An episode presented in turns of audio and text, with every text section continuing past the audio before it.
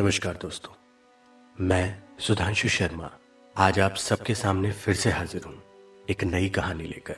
कहानी का शीर्षक है, स्वीट ड्रीम्स, पापा। कार तेज रफ्तार से भागी जा रही है। उससे भी ज़्यादा तेज़ी से उसके मन मस्तिष्क में विचार दौड़ रहे हैं। सुबह सुबह रोते हुए भैया का फ़ोन आया था। बड़ी मुश्किल से बोल पाए थे, छुटकी छुटकी हम अनाथ हो गए। पापा हम लोगों को छोड़कर चले गए। वो तो सुनकर सुदबुद्धि खो बैठी थी। वो तो मम्मी जी ने संभाला और तुरंत आगरा जाने की व्यवस्था कर दी। वो अब शांत है। बस कार में आँखें मूंद कर, चुपचाप बैठकर मन के घोड़े दौड़ा रही है। अभी चार महीने पहले ही तो पापा की हार्ट सर्जरी हुई थी। दिल्ली में उनको एक महीने के लिए रोक लिया था। बराबर भैया भाभी ने माँ पापा के प्रति दायित्व निभाया था। पर वो भी तो उनका अंश थी। उसे बराबर दुख रहा कि वो अपने माँ पापा के लिए कभी कुछ नहीं कर पाई। उसकी सासू माँ शायद उसका ये दुख समझ गई थी। उनकी सर्जरी के बाद उन्होंने ही ज़ोर देकर पापा को रोक लिया था और कहा था, सुहानी, थोड़ा भैया भाभी को फ्री करो। पापा जी को यहीं थोड़े दिन के लिए रख लो और अपना पितृधर्म निभाओ। वो अपनी सास की बात सुनकर नतमस्तक हो गई थी।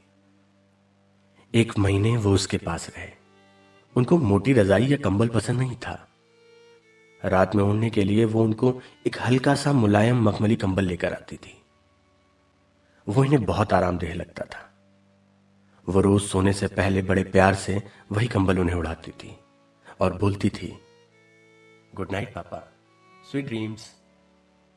वो कितना मुस्कुराते थे। एक दिन बोले भी थे ये कंबल बहुत मुलायम है और गर्माहट भी देता है। तू रोज इतने प्यार से उड़ाती है। मैं इसमें तेरे प्यार की गर्माहट फील करता हूँ। बहुत सारा आशीर्वाद देते थे। उसकी सोच को तब विराम लगा, जब एक झटके से कार रुकी। अरे, अपना घर आ गया। वो बदहवास निकली और अंदर भागी। वहाँ सब तैयारी हो चुकी थी। बस उसी की प्रतीक्षा हो रही थी। वो रोते रोते पापा के पैरों पर गिर पड़ी। तभी पंडित जी की गंभीर वाणी सुनाई थी सब तैयारी हो गई है ना? कुछ रह तो नहीं गया? अब बाबू साहब को उठाया जाए। सब राम नाम सत्य है कहने में लगे थे। तभी वो बोली सुनिए जरा रुकिए। और दौड़कर अपने बैग से वही मखमली कंबल निकाल कर ले आई। और अपने पापा के पैरों पर फैलाकर बोली अलविदा, पापा। Sweet dreams